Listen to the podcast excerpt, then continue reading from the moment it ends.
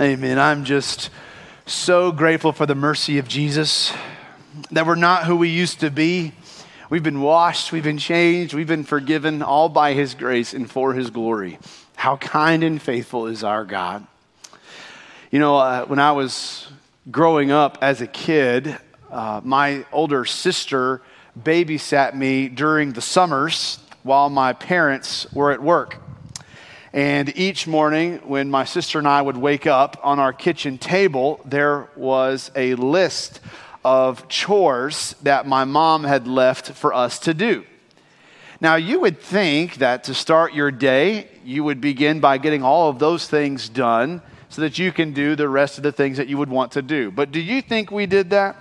No. Ah, no, we were not that wise we decide, you know what, we're going to do other things. We'll watch some TV, we'll play some board games. I'd go out and play sports with my friends.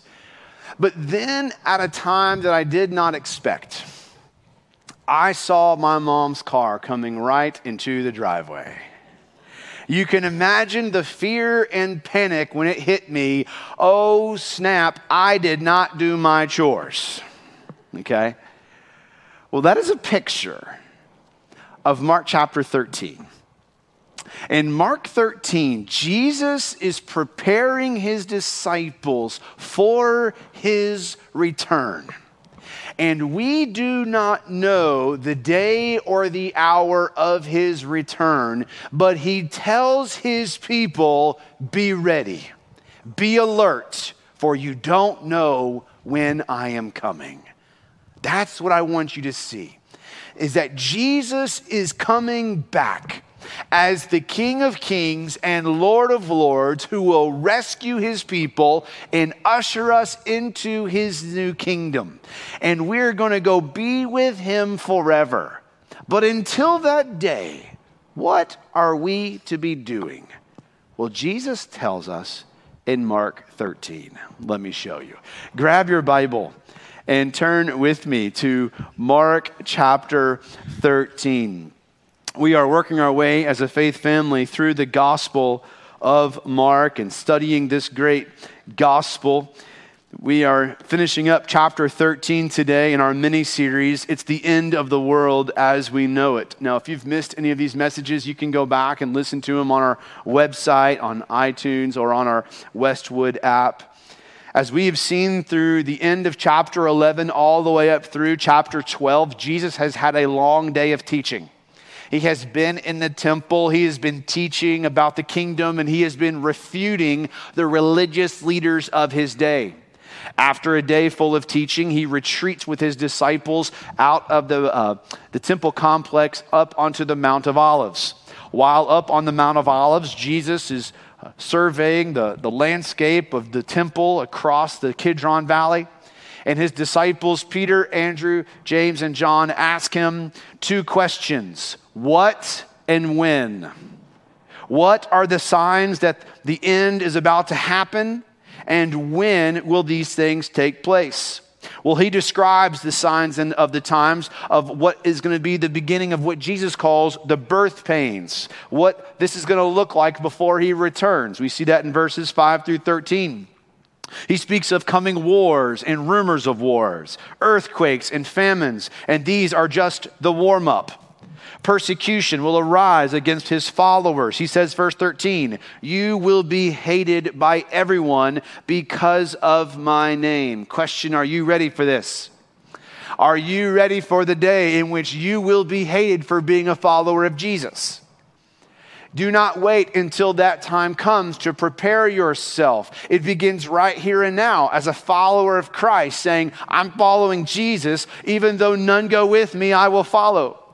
Even though I go through persecution and trial and tribulation, I'm stay, being, remaining steadfast with the Lord Jesus Christ. Make your decision now. I'm going to be faithful even in the midst of persecution, even though my family abandons me, even though my friends rise up against me, even though I face persecution and challenge, I'm staying with Jesus because Jesus is staying with me. But then we see where he begins to describe something else that's going to take place. He describes it as the abomination of desolation, verse 14. When you see the Antichrist standing in the temple where he should not be, you can know that the end is near. False messiahs and false prophets are going to arise. But after that tribulation, verse 24, the sun will be darkened, the moon will not shed its light, stars will be falling, falling from the sky there will be cosmic chaos, as we saw last week, that will occur. And as all of these things are happening, I want you to notice how Jesus describes the timing of his return. Look with me in Mark 13, beginning with verse 32. Jesus says, Now concerning that day or hour, no one knows, neither the angels in heaven nor the Son, but only the Father. Watch be alert, for you don't know when the time is coming. It is like a man on a journey who left his house, gave authority to his servants, gave each one his work, and commanded the doorkeeper to be alert. Therefore, be alert, since you don't know when the master of the house is coming, whether in the evening or at midnight or at the crowing of the rooster or early in the morning. Otherwise, when he comes suddenly, he might find you sleeping. And what I say to you, I say to everyone be alert. At the end of his teaching here, Jesus addresses the unknown date and time of his return, but he also addresses what his followers are to be doing when he comes. So the question is what should we, as followers of Christ, be doing as we prepare for Jesus' return? I'll put this in your notes. The first is this keep your head up because Jesus is coming soon. In verse 32, he says, Now concerning that day or hour, no one knows, neither the angels in heaven nor the Son, but only the Father. The disciples asked Jesus all the way back in verse 4 about a specific date of when these things will happen. Well, Jesus says that day or hour no one knows. Now, y'all, there have been hundreds of false prophets who have sought to make book deals and make lots of money off of forecasting of when the return of Jesus would be. They'll have charts and graphs and say, according to my calculations, this is when the return of Jesus is going to take place. Y'all, don't buy those books. Don't buy those magazines. Don't fall in line with these conspiracy theorists who, who call themselves preachers or prophets, because guess what? Jesus says here, no one knows. That should be enough, by the way. If Jesus says no one knows, that should be sufficient. You see, those who claim to know the date are either delusional or deceptive.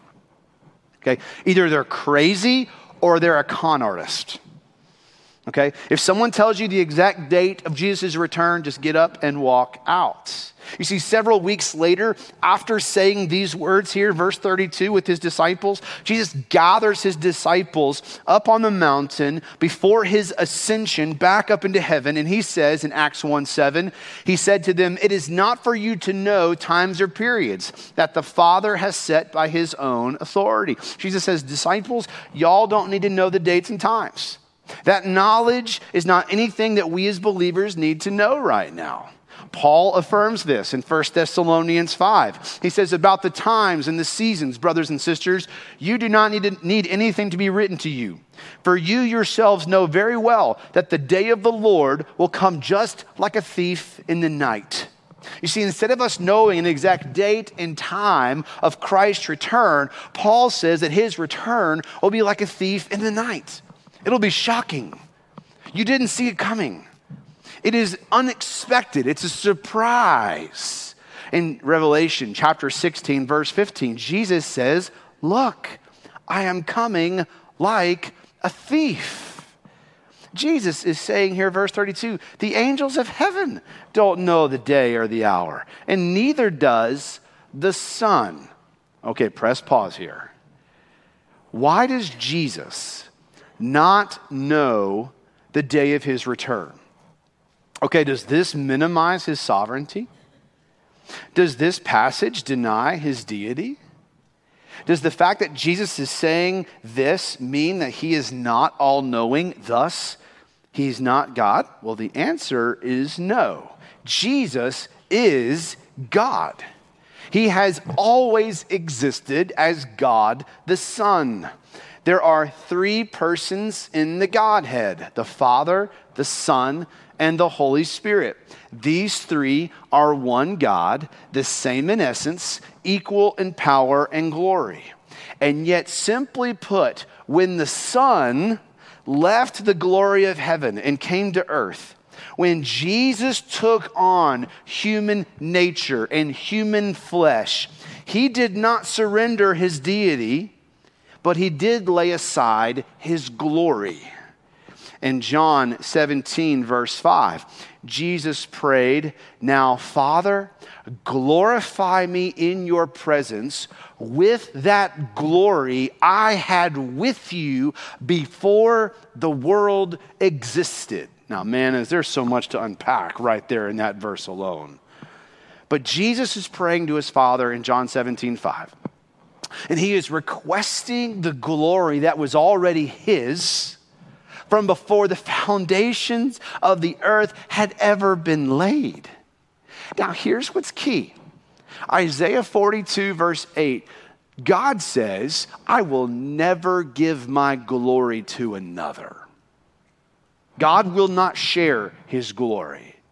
Therefore, here is Jesus describing his glory that was his, that he already possessed in eternity past and it's glory that belongs to God alone. So then John 17, 5 points to the fact that Jesus is God. So, why doesn't Jesus know Mark 13, 32, the day of his return? It's because he laid aside his glory in his incarnation. Okay, as the eternal Son of God, Jesus relinquished the free exercise of his divine omniscience. Okay, so Jesus, who's always existed in eternity past as God the Son, has the glory of God all throughout eternity past, but he laid his glory aside. And when he took on human flesh, he kept his deity he was fully God. And yet there were components of his deity, of his, of his glory, that he leaves behind to take on human flesh. Paul says it like this in Philippians 2 Your attitude should be the same as that of Christ Jesus. Well, what did he do? who, existing in the form of God, did not consider equality with God as something to be grasped. So, what did he do? But emptied himself by taking the form of a servant, being born in the likeness of men. If you want to know what humility looks like, look at Jesus. Recognize what he did by emptying himself of some of his divine attributes to take on flesh, to become like one of us, so that he could identify with us, so that he might bear the punishment for sin at the cross. This is something I learned this week, and I was like, this is, this is mind blowing here. Is that here is Jesus fully God and fully man. And when he was born, as we celebrate at Christmas, as he takes on human flesh, he left his glory up in heaven. And he humbled himself and he took on the form of a servant. The one who spoke the constellations into existence is born in a stable the one who sustains the universe by the word of his power is the one who gets on his hands and knees and washes the feet of his disciples. The one who deserves all glory and honor and power is the one who goes to the cross. And because he left his glory and he came, we see not only his humility, but his love the love that God has for you, where Jesus goes to the cross and he dies because he was willing to forego the glory that was his so that he might identify with you. He might experience what you experience. He might be tempted in every way as you are, yet without sin. And the eternal Son of God takes on the form of a servant. If you want to know how much God loves you, look at the cross. For that is where Jesus takes your sin he dies in your place, where his blood is shed for the forgiveness of your sins.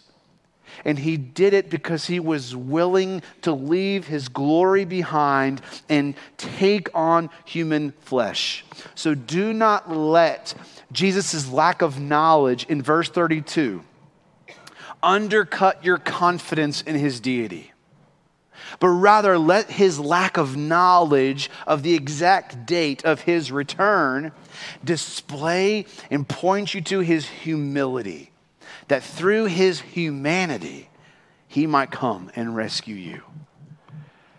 Now, that is complex, and I'm, I'm getting a few blank stares, so I hope you're with me. But I hope you'll see that here when Jesus says, I, I don't know the day of my return, as he says it here in verse 32 it's not because he's not God, he's fully God. But these are things of knowledge that he has left in heaven so that he could fully identify with you.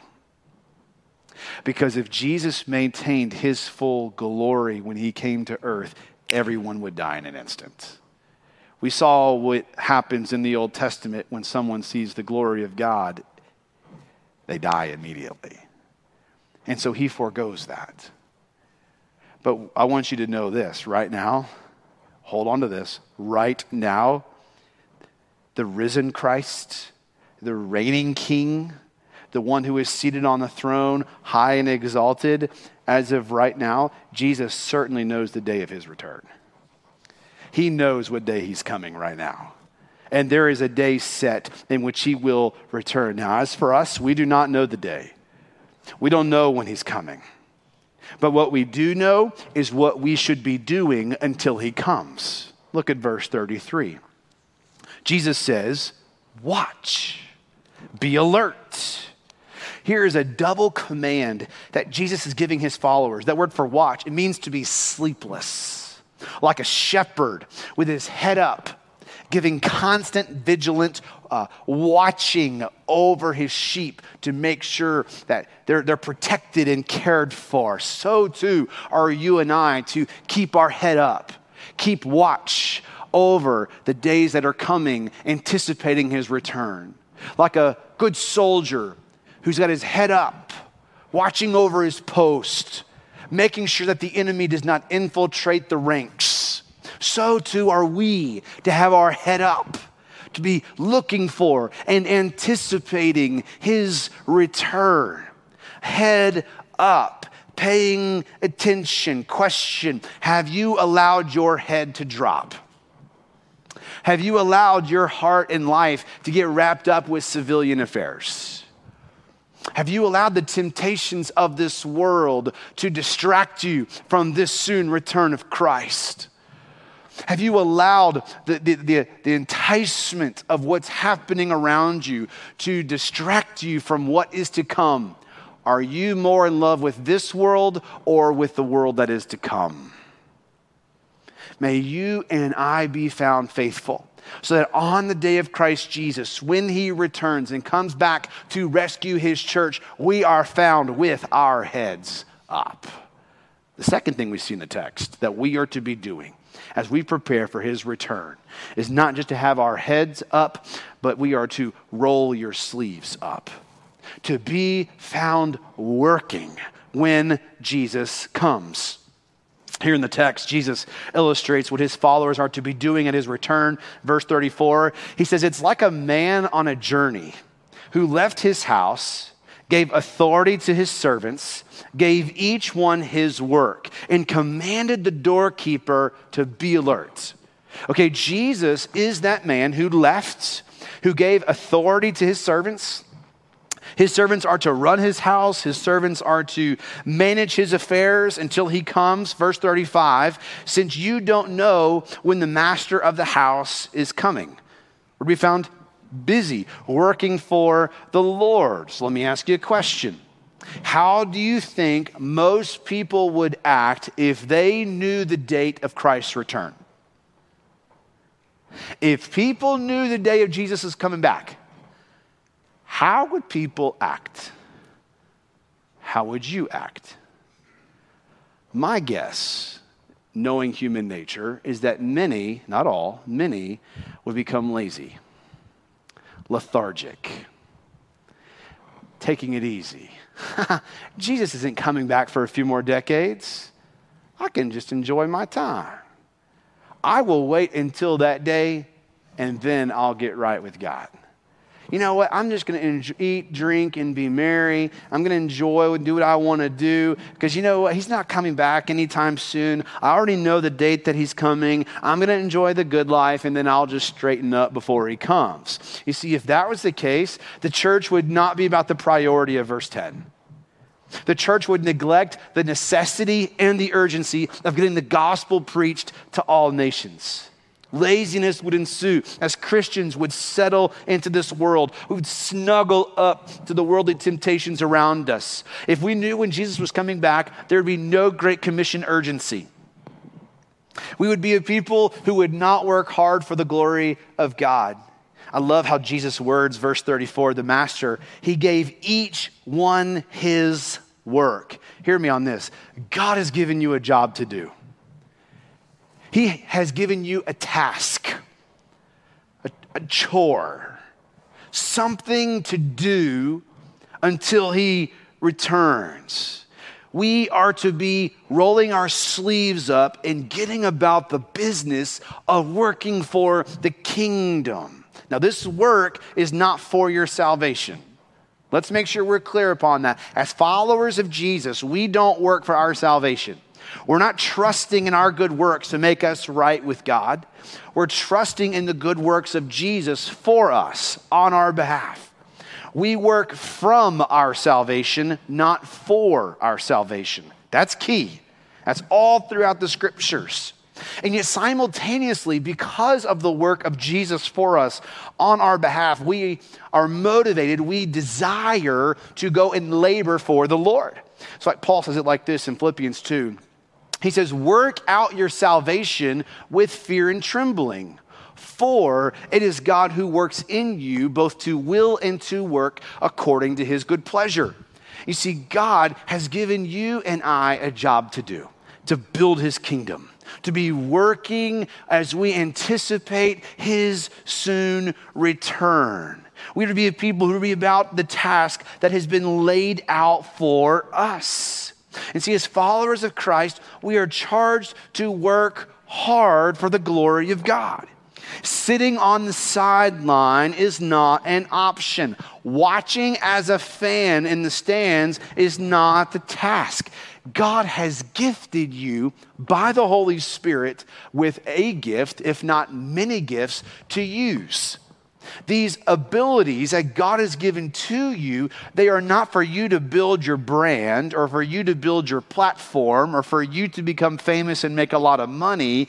God has given you abilities to build His kingdom. We are a people who play for, for the name on the front of the jersey, not the back. Okay? We're here to build the kingdom of Christ, to make much of Him, and to labor, to give our lives, to be working to advance His mission. For some of you, God has gifted you with the, the gift of evangelism. And you are to use that gift to be verbally, regularly sharing the gospel. Now, some of you don't have the gift of evangelism, but God has still called all of us to evangelize. It's not something just for a select few all of us are to be about sharing the gospel and telling people about Christ. Here's reality there are people in your life who won't come to church or come and sit and listen to a preacher. God is calling you, and He has equipped you by the Holy Spirit to go and tell, to go and preach the gospel. God has equipped some of you with the gift of hospitality.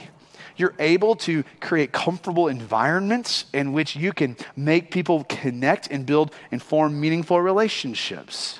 God has given some of you the gift of administration, be able to organize and to plan. That's not my gift, y'all. I'm so thankful I got smart people around me. If we were, I could not plan a one car funeral procession. I just couldn't do it, okay? Some of you, you can do it in your sleep. Use that gift. Use what God has given to you. You may be thinking, well, nobody's called me. Don't wait for a phone call. Use it. Look for opportunities and seize it. Create something. You see, we are to be about building the kingdom. Don't be found as that wicked and lazy servant that Jesus talks about in Matthew 24. Now, we're to be the faithful and wise servant. Jesus says in Matthew 24, 46, Blessed is that servant whom the master finds doing his job when he comes. Here, Jesus is coming, y'all. Let's be busy about the kingdom, okay? Use your gifts, look for opportunities to serve, and then step up and serve. Now, many of us have fantastic intentions. Let's put those intentions to work. Be looking for those opportunities to use your gifts to be working for the Lord until He comes. Paul says it like this in 1 Corinthians 15 58. Therefore, my dear brothers and sisters, be steadfast, immovable, always excelling in the Lord's work, because you know that your labor in the Lord is not in vain. So here's my question When Jesus comes back, what will you be found doing? That's a sobering question. Let this question marinate for a moment. For how you answer this question, it not only dictates the direction of your life, but the decisions that you make in your life. You see, this question can help protect us from sin, right? If Jesus were to come back right now, would I be ashamed of what I'm doing? If Jesus were to come back right now, would I be ashamed of what I'm thinking or, fe- or, or, or feeling or saying? It's a great question, sobering question. This question helps protect you from sin. But this question also motivates you towards obedience. That if Jesus were to come back right now, would I be diligently giving him my best? Would I be laboring for his kingdom, loving my spouse the way that he has called me to, to lead my children the way he has called me to, to be working at my job for the glory of God, not for a paycheck, not for fame or for status, but for the sake of bringing glory to him? Am I giving him my best? I was having a conversation this week with a senior saint in our church in which she shared with me Kenneth, I've been praying lately that when my body goes out, God would still give me my mind. So that when I'm stuck in a rocking chair, I can continue to work through prayer. May God raise up thousands of more just like her. That some of the best work you can do is on your knees, seeking the Lord interceding on behalf of his people, praying for the gospel to spread to the ends of the earth, praying that God would give holy boldness to his workers and to his saints. May this mark us as followers of Jesus, that we work hard for the glory of God, not to be saved, but because we already are and we want to give our lives that's gonna, to something that's going to last a lot longer than this brief temporary life. That we are a people who are laboring for a kingdom that goes on forever and ever. And so, as we prepare for Jesus' return, keep your head up, roll your sleeves up. And then, number three, get your eyes up. Get your eyes up. Be awake and watching when Jesus comes. In his illustration regarding his return, Jesus commanded the doorkeeper, verse 34, be alert. So he tells his disciples, verse 35, therefore, be alert. Okay, this phrase shows up repeatedly throughout the passage. Verse 33, be alert. Verse 34, be alert. Verse 35, be alert. Verse 37, be alert. This is a call to perpetual readiness. perpetual readiness. Jesus gives verse, verse 35 the four segments of the Roman timetable at night. You don't know when he's going to come. He, he, could come anywhere from the first segment of the evening, it could be midnight, it could be the crowing of the rooster, it could be early morning. The doorkeeper that Jesus describes here is one whose job is to stay awake throughout the night. He's constantly ready for the return of the master to the house. At the doorkeeper, he doesn't know when he's going to, when the owner, when the master's coming back, so he must be on alert. He must be ready. Otherwise, verse 36, when he suddenly comes, he might find you sleeping. The warning that Jesus is giving here is the danger of being spiritually asleep when the Son of Man returns. Question Are you awake and ready for Christ to return? If not, wake up, be alert, be watchful, be prepared, be one who is a wise and awake servant. In Matthew 25, Jesus tells the parable of what's called the 10 virgins. You have five who are prepared and ready, and you have five who are not. And those who are prepared and ready, when the bridegroom comes, they got up and went with him into the wedding banquet. The five who were not ready, they did not get to come in and they were cast out forever. Which one are you? Will you be one who is found awake and ready at the return of Christ? Not spiritually sleepy, not mailing it in, not taking it easy, not taking a spiritual retirement, saying, I'm going to eat, drink, and enjoy my life while I've got a little bit of time left. No, no, no. May that not be said of us. May we be a people who are laboring and preparing for that great and glorious day when Jesus comes back. That we're found watchful, we are awake, we are prepared and ready. Paul says it like this in 1 Thessalonians 5 6. He says, So then, let us not sleep as others do, but let us keep awake and be self controlled. Question Are you spiritually asleep? Are you mailing it in? Are you trying to take it easy until Jesus comes back? I'm not sure about you, but I want to be sprinting across the finish line. I want to give, leave everything on the field so that when Jesus comes back, I'm ready. What about you?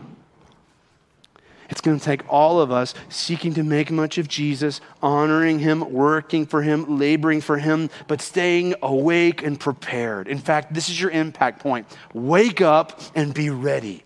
Jesus is coming soon. He's coming soon. Will you be ready?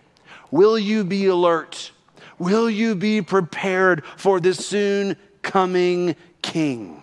Do you remember how the Lord told his people to take the Passover back in Egypt? He told them, Put your clothes on, have your staff in your hand, and you be ready to go. Why? Because soon you're getting out of here. So as we worship the Lord, as we honor the Lord, let's do so with a readiness and an expectation of what is to come. Here's how I want to close the sermon morning. It's a little bit different than I normally do. But I want to read some New Testament passages over you to help prepare you for this day. There's not going to be anything on stage. I'm not going to do anything silly. But I want to invite you would you just bow your head and close your eyes? And let the word just marinate in your heart. The reality is this Jesus is coming back in a moment, in the twinkling of an eye, at the last trumpet, for the trumpet will sound, and the dead will be raised imperishable, and we will be changed. He is coming soon, for the Son of Man is going to come with his angels in the glory of his Father.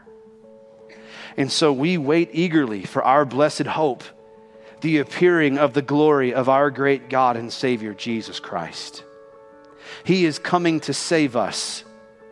For when Christ, who is your life, appears, then you also will appear with him in glory. For the crown of righteousness awaits all who have loved his appearing. For our citizenship is in heaven, and from it we await a Savior, the Lord Jesus Christ. Therefore, preparing your minds for action and being sober minded, set your hope fully on the grace that will be brought to you at the revelation of Jesus Christ. But rejoice insofar as you share Christ's sufferings, that you may also rejoice and be glad when his glory is revealed. And what I say to you, I say to everyone be alert.